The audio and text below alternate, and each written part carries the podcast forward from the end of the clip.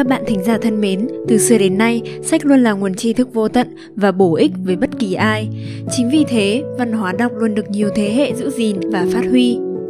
Bước sang thế kỷ 21, nhiều điều thú vị, tiêu khiển, mạng xã hội cho ra đời với những nội dung mới lạ. Người ta dành nhiều thời gian hơn cho TV, điện thoại hơn là việc đọc sách. Bởi thế, không ít các bạn trẻ ngày nay đang dần thiếu đi những kỹ năng và phương pháp đọc. Trong số phát sóng ngày hôm nay, hãy cùng thứ bảy Postcard cùng lắng nghe những chia sẻ của các bạn trẻ về văn hóa đọc sách.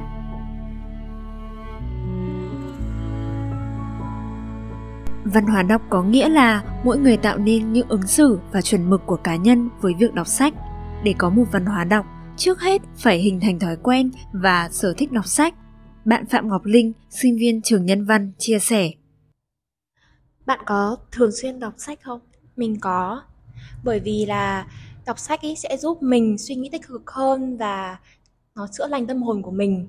Bởi vì có rất nhiều quyển sách ấy nó mang đến một cái giá trị nhân văn. Cho nên là mình thường đọc sách. Bên cạnh đó thì đọc sách sẽ giúp mình có thêm nhiều kiến thức, làm giàu thế giới cảm xúc của mình hơn. Và khi mà mình đọc, khi mình nạp được nhiều kiến thức thì mình có thể áp dụng trong cuộc sống sau này của mình không giống như Phạm Ngọc Linh, bạn Hương Giang, sinh viên trường Đại học Hà Nội tìm thấy tình yêu với sách bằng chính sự tò mò.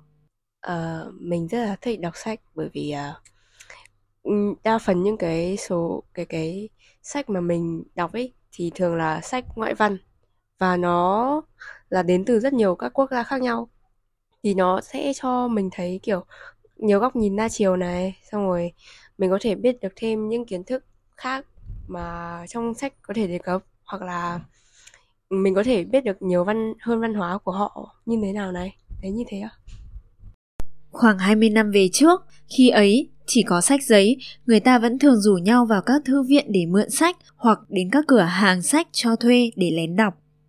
Ngày nay, công nghệ số chuyển đổi những cuốn sách giấy và bên trong những thiết bị điện tử nhỏ gọn có thể đem đi bất cứ đâu. Đối với Giang Hà, việc đọc sách chỉ gói gọn trong một chiếc điện thoại. Trước khi mà mình biết đến hình thức uh, ebook ấy thì uh, mình hay đọc bằng sách uh, cái physical book. Uh, những cái sách uh, à, những nhà xuất bản mà mình thường hay mua là một là nhà xuất bản Nhã Nam này và hai là những cái sách uh, ngoại văn nhập về như uh, của bên uh, Fahasa ấy. Uh, nhưng mà sau đó thì khi mình mình biết được cái hình thức là có ebook này với cả audiobook thì mình thích đọc ebook hơn. Và mình thường à, mình đã mua cái à, tablet để phục vụ riêng cho cái việc đọc sách của mình bằng cái ebook đấy.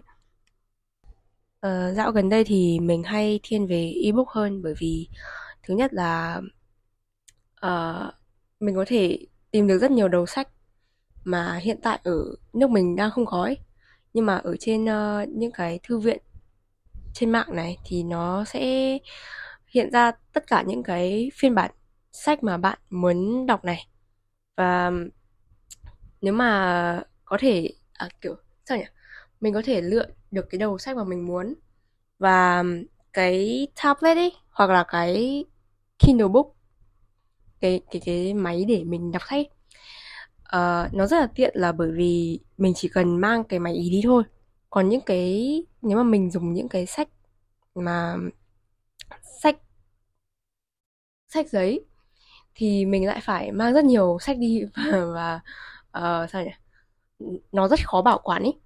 Thế nên là đấy tớ thiên về ebook hơn bởi vì đa dạng này. Xong rồi dễ tiện lợi này đó. Những tiện ích công nghệ đã giúp văn hóa đọc chuyển mình và thích nghi với thị hiếu của giới trẻ tuy nhiên việc tự do chia sẻ những nguồn tài liệu trên internet hiện nay không phải là không có những hạn chế. Đó là điều mà ngọc linh sớm nhận ra.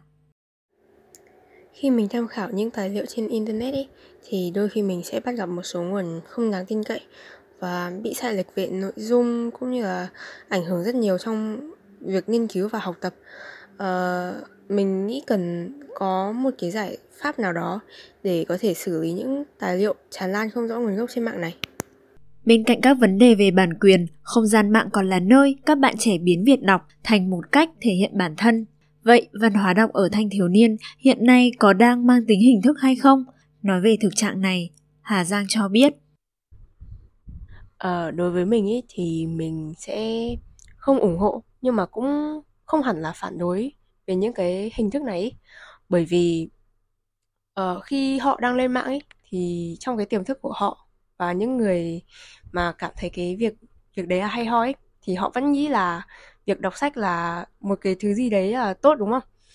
Và họ sẽ muốn lan truyền cái điều đấy rằng họ là một người rất có ảnh hưởng và rất thích đọc sách này. Thế nên là mặc dù việc đấy chỉ là một cái tính hình thức để khoe là mình đọc sách hay không thôi ấy, thì nó cũng đã gây ảnh hưởng đến rất nhiều người khác mà họ những người đấy follow họ ấy. Và có thể từ đó những người cái follower sẽ um, phát triển và cố kiểu nghĩ rằng là mình nên đọc sách hơn này bởi vì mọi người như thế thì mình cũng cũng phải kiểu tốt hơn ấy.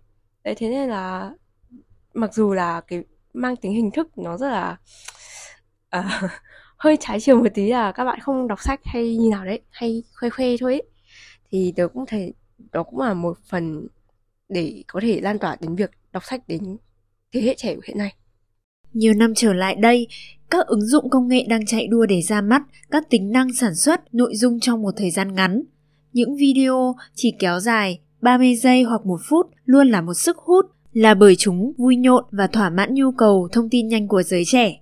Trước thực tế đó, hình ảnh các quán cà phê, nhà hàng luôn náo nhiệt, trong khi thư viện sách lại vắng bóng người đọc đã trở thành một điều bình thường. Là một người gắn bó với sách luôn tích cực lan tỏa văn hóa đọc đến các bạn trẻ, Hà Giang tâm sự. Um, mình nghĩ là ấy, những cộng đồng yêu sách và các thư viện nên có các hoạt động quảng bá và uh, giới thiệu sách thật uh, sinh động và thân thiện phong phú trên nhiều nền tảng khác nhau. Uh, mình nghĩ ra đây là một phương án vô cùng hợp lý. Dù tạo ra nhiều hạn chế với văn hóa đọc lành mạnh trên thực tế không thể không phủ nhận internet là nơi tốt nhất lan tỏa văn hóa đọc. Không khó để bắt gặp những ứng dụng đọc sách những trang web review đầu sách hoặc những hội nhóm đọc sách trên mạng xã hội. Là một bạn trẻ yêu sách Hà Giang cũng không đứng ngoài những xu hướng đó. Từ năm 2014, ngày 21 tháng 4 hàng năm được chọn là Ngày sách Việt Nam nhằm tôn vinh quảng bá văn hóa đọc đối với mọi người. Sự kiện là dịp để tôn vinh người đọc, người sáng tác, xuất bản, in, phát hành, thư viện, lưu giữ, siêu tầm, quảng bá sách và các tổ chức, cá nhân có những đóng góp cho phát triển văn hóa đọc trong cộng đồng đồng thời nâng cao trách nhiệm của các cấp, ngành, cơ quan, chức năng và tổ chức xã hội với việc xây dựng và phát triển văn hóa đọc Việt Nam. Qua những chia sẻ của các bạn trẻ, mong rằng có thể đem lại nguồn cảm hứng của văn hóa đọc. Những chia sẻ trên đây cũng đã khép lại chương trình thứ 7 Bosscat ngày hôm nay. Xin cảm ơn các bạn đã lắng nghe và hẹn gặp lại các bạn trong những số tiếp theo.